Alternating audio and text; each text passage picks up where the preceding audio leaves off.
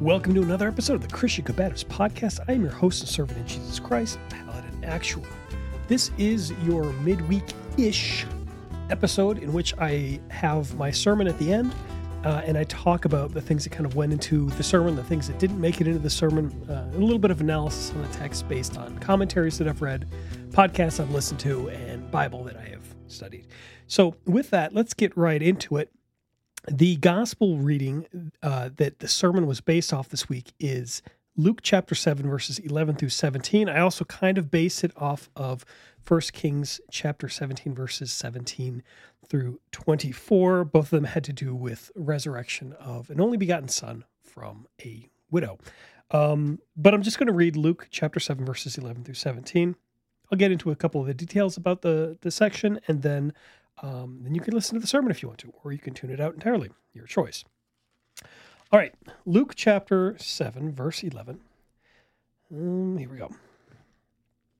Soon afterward, he went to a town called Nain, and his disciples and a great crowd went with him. As he drew near to the gate of the town, behold, a man who had died and was being carried out, the only son of his mother, and she was a widow, and considerable crowd from the town was with her.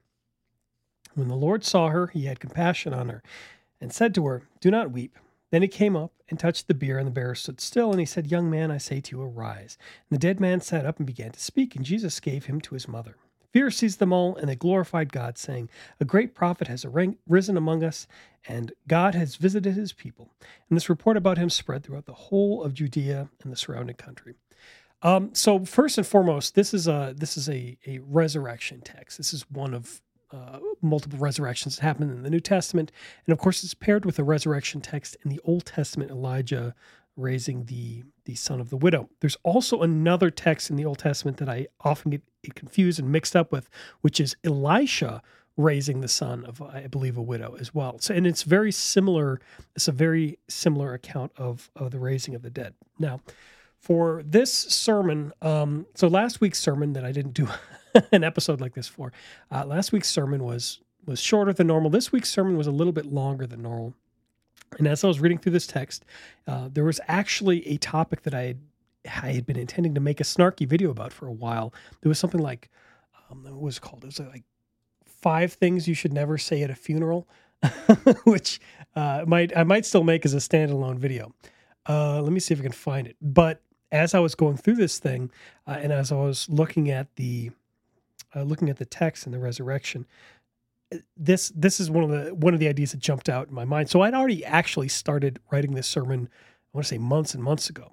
Originally, my idea when writing the sermon was was going to be based on this. So, uh, verse thirteen. When the Lord saw her, he had compassion on her. I have to look it up, but I think that's the splanchnizomai word. Uh, his guts were churned. And he said to her, Do not weep. A better translation for that is, Do not persist in weeping, stop continuing, stop continuing to weep. Uh, it, it, as in, you have been crying, but now it's time to stop crying. Now, originally, my intent for the sermon, what I was originally going to do, was I was going to get into kind of uh, two two errors you can fall into in mourning. One of them is to never cease mourning and to despair. And your grief is a good thing, but it, it can lead you to despair and to lose hope, and that's a bad thing. The other the other danger that I wanted to warn against in the sermon originally was the danger of trying to avoid grief altogether. And the example I use is, you know, Jesus wept. Jesus wept at the death of his friend Lazarus. Death is not a good thing. This is something that I emphasize very heavily in the sermon that death is not a good thing. It's not appropriate. It's it's it's not something that we need to just shrug off and say, "Oh, it happens." it's a bad thing. It's something that God hates. God hates death, particularly the death of the saints. But so these were the, this was originally my idea for the sermon. That before you know I got sidetracked with my three things never to say at a funeral. Originally, I thought, okay, well, I'm going to make a sermon about you know this "do not weep" concept because again, it's a very powerful phrase that Jesus is using here. It's not just "don't weep"; it's cease your weeping. Cease your weeping. And if you think, okay, well, that sounds heartless. Well, Jesus raises her son from the dead immediately afterwards. What reason does she have to continue to weep? It was appropriate that she was grieving the death of her son, but God is taking care of it, so it's it's appropriate to stop mourning. And this is a this is a concept that is difficult to preach. It is difficult to tell somebody that there's a time for mourning and there's a time to stop mourning too. There there is there is a moment where grief and lament can overwhelm you, where it is sinful to continue to indulge in these things. And it's really hard to say to somebody, hey, uh, you know, you are grieving something bad that happened, but you have lapsed into sin. I mean, how how how exactly do you approach somebody and tell them you're you know you're mourning too much, you're lamenting too long, especially since there isn't sort of like a set you know time frame or whatever.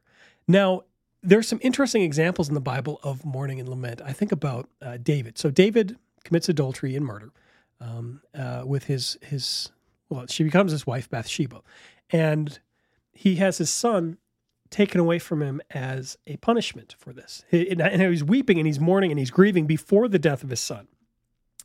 And and like he's not eating and he's so distraught. And the the other people in the in the in the castle basically say you know i don't want to approach david and let him know that king david and let him know that his son has has died. Because if he's mourning this much before his son has died how much more will he mourn afterwards? And a strange thing happens. They come up to David and they eventually say, okay, you know, your son has, well, actually, they don't come up to David. David sees them. If I remember right, David sees them and, and asks them, you know, what they're talking about and says, you know, has my son died? And they say, yes. And then he immediately stops mourning and he starts eating. Not that he's, you know, jumping for joy, but that, you know, he says, I was mourning and grieving that the Lord may, may relent. But, but now I'll know that, you know, now that my son is in heaven, I will go and see him. He'll not come back to me, but I'll go and see him. And, you know, David is talking about this, uh, uh, you know, he's talking about the resurrection. He's talking about going to heaven, that sort of thing. He knows that his his child is in heaven, but with this, I mean, so it's that was I don't know if that's a unique situation. I suppose that's a unique situation because David knew that his son was going to be taken away from him.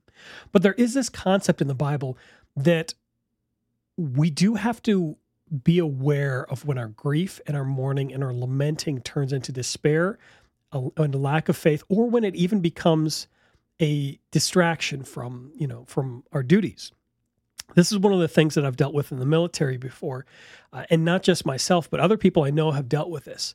And military members know very well that they're going to have to deal with this at some point. If they're if they're in any sort of hard job, sometimes you know there's explosions going off, there's all kinds of crazy things happening, and you have to compare. Excuse me, you have to compartmentalize. If you know there's all these crazy crazy things going down, and they will affect you emotionally. Your best buddy just got blown up in a roadside attack or something like that. Sometimes you have to put that in a little box in your mind and put it to the side because right now you have to f- focus on finishing your mission. You have to focus on getting the rest of your guys home safe.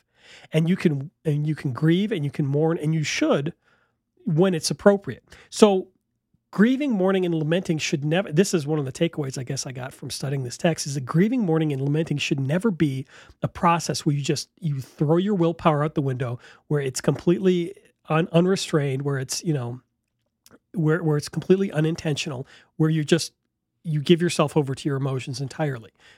Grieving, uh, lamenting, and mourning, these are appropriate things for death. Death is a bad thing. We should grieve when somebody dies. But at the same time, we shouldn't lose control. We should be aware of what's going on. There is a point to to cease to cease weeping. And that's really hard to say, and it's even harder to hear than it is to say. But there is a point where you need to stop you need to stop the grief. Well, the grief may continue, but you need to stop focusing solely on the grief and you need to do other things anybody who has any sort of primary responsibility, say you're a husband or a wife or a father or mother or something like that, uh, and something horrible and tragic happen, uh, something horrible or tragic happens, and you still have a responsibility to take care of your kids. So you have to grieve, yes, but at the same time, you can't let that it doesn't remove you from the other responsibilities you have in your life. It's really hard because a lot of times when we want to grieve, we want somebody to just take all of all of the other problems away from us so we can just focus on getting through this one this one ordeal. And the reality is that that's not biblical. It, it's not biblical that you are, you know, allowed to abandon all your responsibilities because you're you're you're grieving sometimes the hardest time to grieve is you've got when you've got other things to do. But then sometimes having other things to do as well helps you through that grieving process because you're realizing that while your grief seems persistent and consistent these other responsibilities that you have are, are are progressing. You're doing something. You're continuing to take your kids to school to feed them to, you know to take care of them that sort of thing. They're continuing to grow. Even though you feel like you're stuck in your grief you are engaged in you know other activities that is that, that are progressing progressing forward. anyways, the whole there's a lot of wisdom to be learned uh, in in death and grief and mourning, and particularly for those uh, who have lost who have lost Christian loved ones, because you know, in addition to grief, we've also got the joy of the resurrection. We've got the joy of eternal life. Oftentimes, Christians talk about going from the church militant to the church triumphant. Church militant is where you're on the earth and you're struggling as a Christian. There's powers and principalities and everything against you. And church triumphant is you are resting. You are resting from from the work and you're resting in the presence of of God. Uh, and this is it is a joy that somebody is now free from free from pain and free from suffering, et cetera. But it's also you know it's also really sad that we that we miss somebody that you know we lose somebody that we love. Uh, and of course, you know, grieving, mourning, these sort of lamenting, these sort of things don't have to necessarily be with death, but death is probably the easiest, the easiest example to point to of of look, somebody you love dies. Um, how should you respond to that? How long should you respond to that? Okay, let's see what else we have here. All right, so um, yeah, so uh, in First Kings seventeen, there's uh, the resurrection of the son. Um, in Luke chapter seven, verses eleven and following, you have yeah. So there's this phrase: "Do not weep" is important. Um, the other one is Jesus has compassion on her. This um, I, again, I, mean, I suppose I should look it up. I don't remember if I looked it up beforehand or not. I probably should have. If I didn't, oh, bad, bad, bad paladin. You're supposed to look up all the Greek. Okay, let me see. Luke. Uh, so I, I'm pretty pretty certain about this, but I just I want to be hundred percent sure that I'm getting the right the right word for this because if it is, it's it's one of the most important words. It's one of the most important Greek words in in the Bible that you that you need to know. There's a lot of things indicated to it. Okay, see. Uh, verse thirteen. And when the Lord saw her, He had compassion on her. Let's look at the let's look at the Greek interlinear. Yes, yes, I was right. Of course, I was right, because this is that word, esplanchnizthi. Esplanchnizthi. This is um, uh, what a cognate I think it's called of splanchnizomai. Now, it, one of my the oldest videos on my channel is about this word splanchnizomai, and you think about you've got the splanchnic vessel. It means to be moved in the inner in the inward parts. Um, it's often translated to feel compassion, and that is not good enough. it is it is not just he, Jesus sees him sees this woman and feels compassion on her, but his guts are churned. It is a physical, gut wrenching sensation of of of you know compassion that he feels towards this person. This word is used in parables and uh, in descriptions of God parables that describe God. Um, I believe the is I think it's the parable of the unrighteous steward or something like that, where the master sees the steward who owes him so much money and he has compassion on him. And we translate that to has compassion, but again, it's a much stronger, much more visceral. And I like the word visceral here because it literally means visceral, your viscera. Um, a visceral word to your guts are churned because you feel so much compassion for a person. You have a physical reaction to feeling compassion for a person. Um, so this is so he has compassion on her um, because she's lost her her only son. Um, one of the one of the probably Gottesdienst or something like that, that I was listening to. They talk about this translation of uh, they carrying out the only son of his mother, and she was a widow. And he said, I believe he said that it would have been better if they translated this the only begotten son, the only begotten son, and, and kind of connect this with um, with with the widow. This was another direction that I kind of went in at the end of the sermon, but I could have structured the entire sermon around is this comparison between the the death of the, the only begotten son, uh, excuse me, the death of the only begotten son in the Old Testament, death of the only begotten son here with the widow, and the death of the only begotten son uh, of Jesus on the cross with presumably Mary, who is presumably a widow. A lot of times we assume that she's she's a widow at that point because Joseph isn't mentioned uh, during Jesus's adult life. We assume that he died. That's why he's not mentioned. So the only begotten son of a widow. Um, and, and in these cases, all of these cases, there's grief and there's mourning because of the death of this son. Um, and the and the son is obviously a gift from God. And then God raises the son. Uh, another direction to take this is that this son, uh, this son died and was raised again, and Jesus died so that this son could be raised again. Um, so, so you could have Jesus taking the place of this son. You know, the son dies and Jesus brings him back, and then Jesus dies in his in his place. uh, and return. So that that's an interesting direction. You, I could have taken the sermon, but I didn't. This is this is one of the things about writing sermons is a lot of times you'll get into text and you'll have you'll have like half ideas. You'll you'll get you're like oh man that'd be a great idea, but how do I land that plane? How do I bring that po- point home? Or is that enough to structure an entire sermon around? Other times you'll get into a sermon and you'll have so many ideas that you just you have to limit yourself. There's like so many different ways that you can go with a lot of these texts and and you have to you have to pick a lane because if you talk about too many things at once, if you try to have the listeners juggle too many concepts at the same time, they're not going to grasp any of them.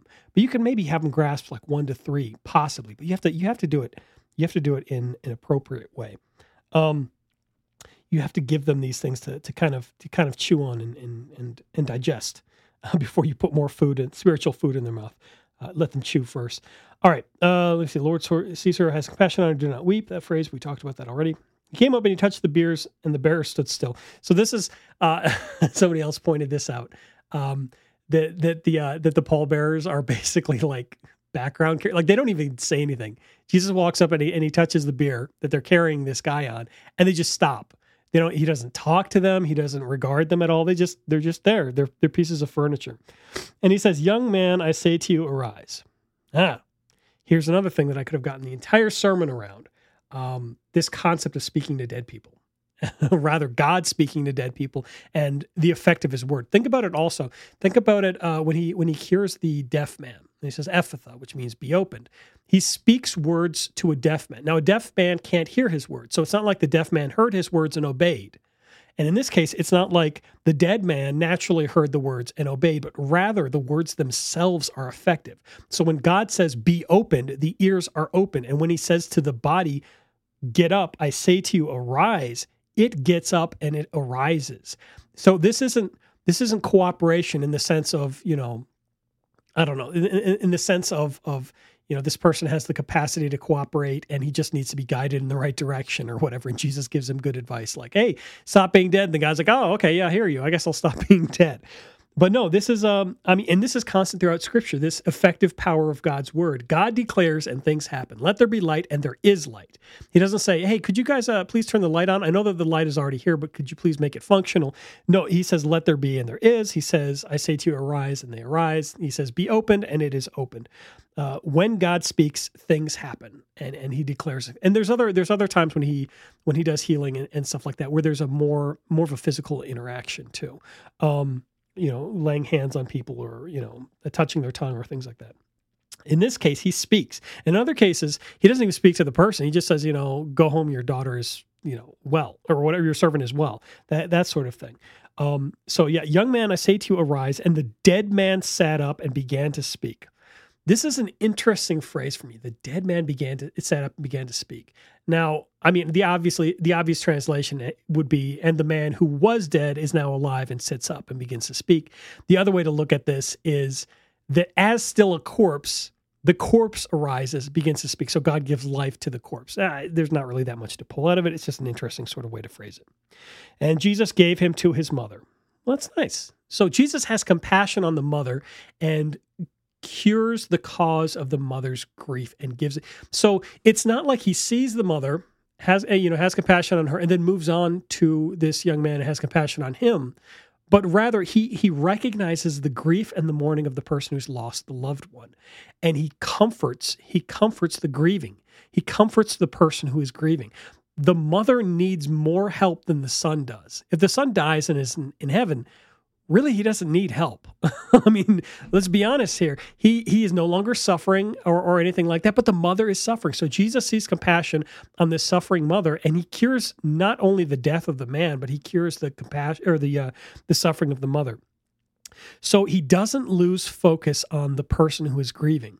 Uh, so, and a lot of times let's let's again take this to another sort of practical example. So let's say, for example, you've got a loved one and you have been praying for healing for this loved one, and they're in the hospital, and then they're in hospice. And I, I know how it goes. I, I, know how it goes from personal experience, and and many of the people I talk to, they go through this pattern where they're just praying, they're praying, they're praying for healing for this person, and, and the person is declining in health, and then the person eventually dies. Um, and and thanks be to God if they're a Christian, they they they go to heaven then. And a lot of times it feels like that's that's it. That's the end of it. That's you know, there's nothing more to pray for. You know, the person is already the person has already departed. They're you know they're in heaven now. There's nothing more to pray for. But God doesn't just care about the person who's sick. God doesn't care doesn't just care about the person who dies, but He cares also about the person who's left behind, the people who are left behind and grieving their loved ones. He cares about these people. So this is an excellent example of this. He cares about this this widow. He cares about her so much that that, that, that what he does, he specifically tailors to giving her comfort. He gives her back her son. He began to speak, and Jesus gave him to his mother. He he gives he gives her back her son. And this is wonderful for her. I assume that at this point she stopped grieving. I, I can't even imagine the kind of um, the kind of celebration and stuff. You know, for you've got a son, he was dead, now he's alive. And then, okay, look at the reaction of the other people. Verse 16 Fear seized them all, and they glorified they glorified God, saying, A great prophet has, has arisen among us. Now, um, this is there's there, there's phrases in scripture where like people are right, but they're not as right as they could be. Um, I, I get this from the Pidgin Hawaiian Pidgin translation. The word prophet means a person who talks for God. True. God is obviously the ultimate prophet because he speaks for himself. But anybody who talks for God, anybody who, who speaks God word, God's word is a prophet. Uh, there is a specific office of prophet that no longer longer exists um, that God had in the Old Testament that he used. Uh, and then it's you know Hebrews one chapter one or chapter one verses one and two. In many and various ways, God spoke to people of old by his prophets, but now in these last days, he's spoken to us by Jesus Christ, his son. Um, Jesus is is the ultimate fulfillment of the prophet because who can speak for God better than God? So yes, it's true Jesus is the prophet, but they probably don't mean it that way. I would expect them to mean it in such a way that they might mean it as calling Jesus a rabbi or a good teacher or something like that. Like, you know, he's a he's a he's a great he's a great man, but not necessarily God himself. And here's this this other one. Um, uh, a great prophet has risen among us, and God has visited His people. So, and this is, I mean, this is true as well. God has visited his his people. So they're they're admitting that this is the work of God that this person is this man has come back to life. Are they specifically confessing that Jesus is God? I don't know. Maybe. Um, I could see I could see it not being that confession. Uh, I maybe that's my my pessimism, but it's it's it's one of these lines in the Bible where it's true, but not necessarily in the way it's true more than the people realize that it's true. Jesus is the final prophet, the great prophet. Yes, this is true. God has visited his people, Emmanuel, God with us. Yes, this is absolutely true. And it's Jesus. Um, yeah. So I it's funny. These are these are some of those phrases. Like uh, who is it? Is it Caiaphas or somebody else who says that it's better for one man to die for all of the people or something like that? You know, the needs of the the the the many away the needs of the one or something like. Yeah, like Caiaphas says this phrase that is more true. That is more true than he realizes. The people say the phrase, his blood be on us and on our children. They have no idea what they're saying. Like they think they're saying a thing, but what they're saying is more true than they realize. So this is one of those things where I look at these phrases in the Bible and I think, well, you know, God recorded this for a reason. Like it's so funny looking back at some of these and saying, yeah, that's more right than they than they than they grasp at the time. All right, and then verse 17, this report about him spread through the whole of Judea and all the surrounding country. So, you know, everybody's everybody's talking about him. Um, yeah, and, then this happens. This happens a lot of times with a lot of the miracles. Is, is kind of people start hearing about the miracles, and then you know people start running up and, and recognizing Jesus and stuff. I think the lepers, for example, uh, the ten lepers. I think they recognized Jesus because they didn't just say, you know, Lord have mercy, as you might uh, as a beggar, but they specifically called him out by name. Anyways, there's a bunch of different ways that you could take you could take this text. Um, this was this was an interesting sermon writing experience. So there are sometimes when I write sermons and I'm like, man, this sermon is a banger. Then I preach it, I'm like, that was miserable. In fact, that's, that's usually what happens. The worse I think a sermon is before I preach it, the better it feels after I've preached it sometimes. And, and, so this was one of these sermons where I was like, ah, yeah, I've got, you know, five things. Let, let me look up my to-do list. Uh, that's the name of my document. Um, is that five things to never say at a, a, funeral was the thing that I that I listed out. Yeah, five things I never say at a funeral. I had heaven gated an angel. She's looking down on us. Uh, regarding an unbeliever, they're in a better place. I didn't get into that. Um, death is a natural part of life, and this is a celebration of, of life, referring to their past life. And in the sermon, I pared that down to, to three of them. I pared it down to, to three statements. Heaven gained an angel. And my statement was basically that no, what happened to your loved one is better than an angel. They're a child of God. Angels are not. Um, the next one is uh, death is a natural part of life. I said no, death is the enemy of, of of life. Death is an enemy of the author of life, and death is an enemy that is defeated. We don't need to just accept death as a you know as as something we have to deal with. We can treat death as the enemy that it is. Um, uh, because we know that Christ conquers that enemy. And then finally, the celebration of life thing. I said you can celebrate the person's life, but uh, you should be celebrating their eternal life in heaven even more because it's better than whatever they experienced on the earth.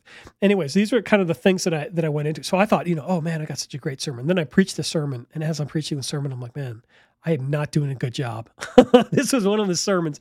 I don't know if you can hear it in my voice or not. This is one of the sermons. As as I was preaching, I was like, man, this is not. I wish I had done a better sermon. Then when I finished the sermon, I was like, ah, well, I'm glad that I had that done. I, I'm pretty sure that I preached Christ crucified, the forgiveness of sins. That's the most important part. Um, I imagine I stumbled quite a few times and got got in the way of the essentials. Uh, and and I wish that I had. So this was one of the sermons that I that I preached, and I was like, I did not feel good about it uh, we go through, we do communion and, and things like that. And then afterwards, uh, I'm talking to people after the service. And as inevitably happens, whenever I think I've preached like one of the worst sermons, somebody comes up to me, and for one reason or another, that sermon particularly spoke something to them, or it was, you know, it's an issue that they were dealing with, or something like that. Uh, and and uh, and and there's three different three different people who who essentially said this thing to me, and I didn't realize that the sermon was so. For me, I haven't had a direct loved one die um, for about a year. Uh, so for me, the concept of, of, of a funeral was not something that was that was really fresh uh, fresh in my mind. I wrote the sermon, and then probably about halfway through the week, I about finished the sermon. It takes me a while to write it, and then I, I tweak it from time to time afterwards. And then after that point, there were different members of the congregation who each kind of struggled with a death in the family, or a death of a loved one, or a death of a friend. And and to them this sermon was what apparently was what they they they needed to hear for me this sermon wasn't particularly i felt like it wasn't particularly relevant i felt like it wasn't a particularly good job for these people hearing the, this comfort of the eternal life and the forgiveness of christ and that their loved one is now in heaven was specifically relevant to them which just goes to show you that that preaching and, and, coming up with a sermon homiletics and stuff like that it's not the brilliance of the pastor. I'm not to I, I do not take credit for any good stuff that ends up in the sermon because any good stuff that ends up in the sermon is good because it came from god. All i can do is not get in the way like get in the way as little as possible of god's message of of repentance and salvation. Um so and, and this is it's constantly a humbling experience because as brilliant as i think i am I come up with some some utter trash sermon. And as much as I write a trash sermon, God uses that for purposes I never could have fulfilled if I was specifically trying to fulfill those needs. So, I mean, uh, one of my favorite phrases is soli deo gloria. Uh, to God alone be the glory. And this is absolutely true. Writing, and this is one of the reasons why I don't think that writing sermons can be replaced with with AI like ChatGPT. You could write a fairly functional sermon, but the Holy Spirit works not just in the writing of the sermon, not just in the preaching of the sermon, but also in the hearing of the sermon and through the Bible that is read hopefully before and, dur- and during the sermon. So again, it's a really humbling experience to realize that I'm doing God's work, but any good work that is done is Him working through me, not anything that I can take credit for. But thanks be to God that I get to participate and and get a front row seat to some of these wonderful things that He does uh, to to comfort His believers. Thank you know, God is just great. He's just great. It's it's so fantastic. Anyways, uh, if you'd like to keep listening, what follows next, um, colloquially named the sermon, is is three things you should never say at a funeral. But the better title for the sermon that that came after I preached the sermon, I changed the title of the sermon. The final title, let me get, I've got it written down here. final title, the title of the sermon is "The Life of a Christian Never Truly Ends." It is Trinity 17 of the historic one year lectionary. The readings are Psalm 30, 1 Kings 17, 17 through 24. Excuse me. Ephesians 3, 13 through 21, and Luke 7, verses 11 through 17. God bless you all. Enjoy and take care. Grace, mercy, and peace be unto you from God our Father and our Lord and Savior Jesus Christ. The text for the sermon this morning is from the Gospel reading, which you've just heard, as well as the Old Testament reading. Now, both in the Old Testament and the Gospel reading, we have accounts of God bringing back to life the children of widows. In both of these cases, as is appropriate, the mother is grieving the loss of her loved one. So, to anyone who's lost a husband or wife, son, daughter, niece, nephew, friend, you know firsthand that the suffering, you know firsthand the suffering that death causes. You know firsthand the grief that it causes to everyone around the loved one.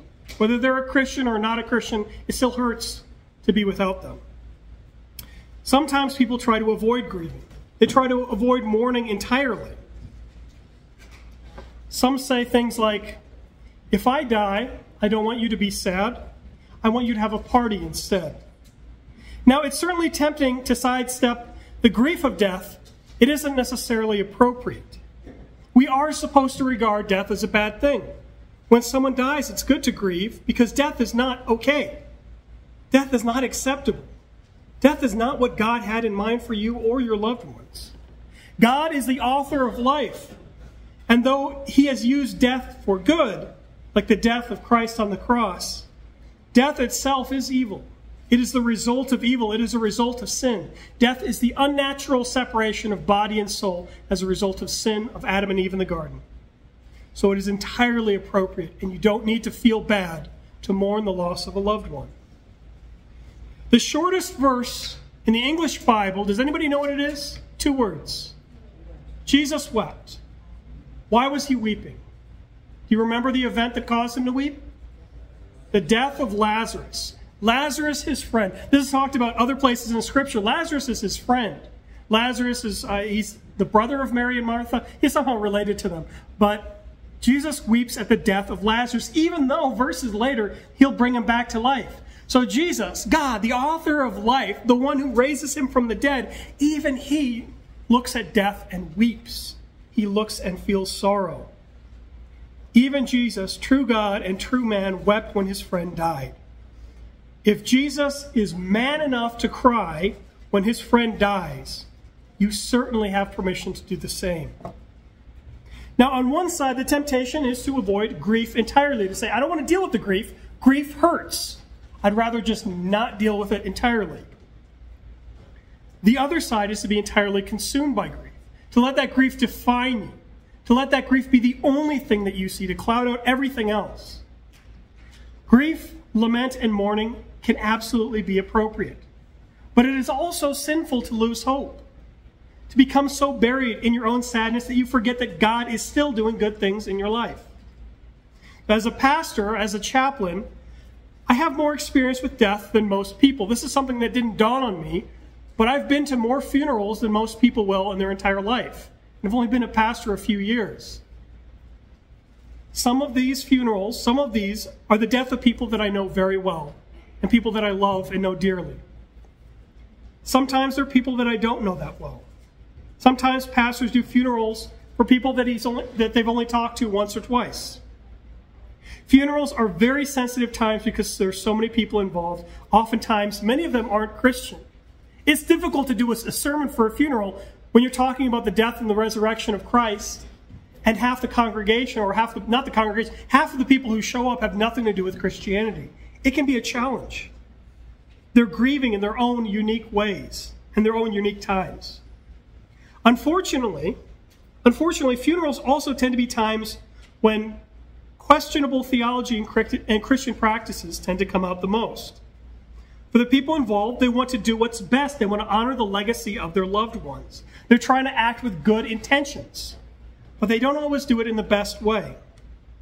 Now, our American culture tends to give tends to try to give people comfort for their grief, but it doesn't do it as well as the Bible does. There's, you know, there's secular condolence cards that you can get from Hallmark, but I think the Bible does it better. The point is that the person can have so much more comfort than they're getting from, from society. When I go to a funeral and somebody is being comforted in a secular way, and I want to just tell them, you know, God has a better plan. What God has for you is much better. But since there's not a funeral today, and I don't risk being quite so insensitive, here are three common things said at funerals, which are not as good as God's promise. The first thing is this haven't gained an angel today. Haven't gained an angel today. I've heard this a few times at funerals. The good hearted intent is to reassure a family member that your loved one is with God. They're in heaven now, and they've been given a special place. Someone might even assign the role of a guardian angel to a loved one. If your mother or your father passes away, you may have heard somebody tell you that they're looking out for you now. You have a guardian angel in your mother, that they're now one of your guardian angels. It sounds comforting, but the truth is so much better. The truth is so much better than that. So, we Christians, we often misunderstand angels. We know that they're majestic, they're holy and spiritual beings. This is absolutely true. But their job is mostly to be a messenger. That's what the word angel means it means messenger. God doesn't turn people into angels, but rather, He made people better than angels. God made you in his own image. This is never said about angels, that angels are made in God's image. God took on human form, human, not angel form, human form to die on a cross for your sins. He never became one of the angels for their sake. God loves you, a Christian, so much that he came down to earth to bring you up to heaven, to bring your loved ones up to heaven as sons and daughters of the Father. Your loved one in heaven is not an angel. They're not a messenger or a servant of God in that way but they're a brother or a sister of Christ. They're a child of God. They're part of the family, not part of the wait staff. Part of the family of the King of Kings. They are now royalty in heaven.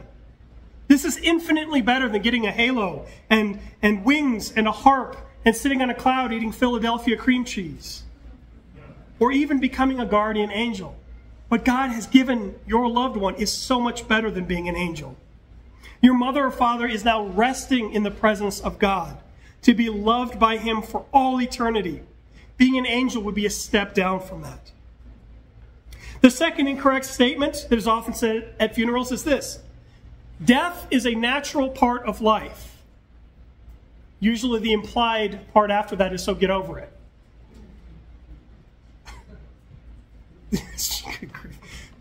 Death is a natural part of life. This is a hard one to bite my tongue on when I hear this at a funeral because it's so wrong. The idea behind this statement is to lessen the blow of death. Death comes to us all. If death is a natural part of life, it comes to everyone. You're supposed to feel less bad about it.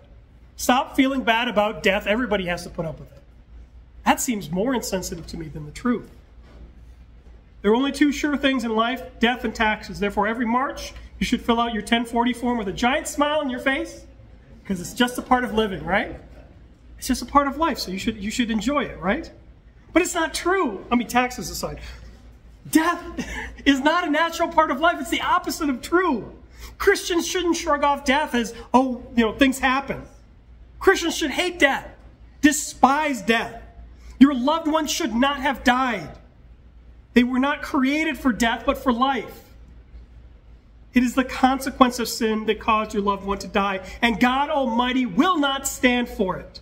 It is an outrage. It is an insult to God that a creature made in His image should have to suffer the indignity of death. And you better believe that God is going to make it right. The Bible doesn't make excuses for death, but it insults death. Death is a joke, death is an enemy. It mocks death. The last enemy to be defeated is death, Scripture says. And yet, death ultimately cannot hold your loved one any more than it could hold Christ in the grave. On Easter morning, Christ overcame death. He walked triumphantly out of the tomb, and all the clawing and grasping of the bony hands of death could do nothing to slow him down. So too with your loved ones. Nothing could stop him from rising from the grave, and nothing will stop your loved one. Likewise, Christ has defeated death for your child. The, gra- the grave cannot hold him because God has already taken them into heaven. And on the last day, their body will leap forth from the tomb, perfected, and death will be regarded as a joke. O oh, death, where is your sting? Where is your victory? Where indeed? Death is an enemy, an enemy that will not win. Death has no stinger. That's what the verse means. Oh, death, where is your sting? Think of a wasp without a sting. As annoying as it could be, it can do nothing to hurt you. It's a lion without teeth. It bites at a Christian but can do no lasting harm. Christ has overcome death so that those who are buried with him in death, in death, in baptism, will be raised with him in a life like his.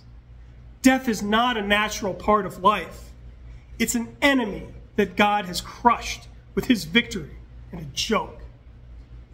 The third and most common funeral statement to be improved is this this is not a funeral, it's a celebration of life. The positive intention for this statement is that the family wants to focus on the blessing of the life of the loved one, not the tragedy of their death. Now, it's absolutely true. It is absolutely true that we should thank God and celebrate the life of loved ones. God is the one who has given the, one, the loved ones to us for however much time we were able to spend with them. The lives that they touched, that they touched in a positive way, this is all something to thank God for, all something to celebrate. Thank God we can rejoice in the blessing of somebody's life. But that isn't the only thing that we should rejoice in. And that isn't the greatest thing that we should rejoice in. As much as we want to celebrate their life on earth, and it is a good thing to celebrate their life on earth, Nothing can compare to the life they have in heaven now. If we focus too much on earthly life, we start to believe that the best years are behind us, that they live their best life now and it's all over for them. And that's not true. By trying to avoid focusing on death, we actually give death the last word. And that's not God's plan at all. If we're celebrating life at a funeral and we're only celebrating the life that came before the death, death has the last word. And that's not true. We thank God for their life. Absolutely. Death robbed us of more time with our loved one, but also God has given them new life where there is no more death. There is no more illness, no more sadness, no more sickness. Nothing can threaten them. If we want to celebrate life at a funeral, the best way to do that is to celebrate not just their life before death, but the eternal life that they have now. The eternal life that God has given to Christians that no one can take away.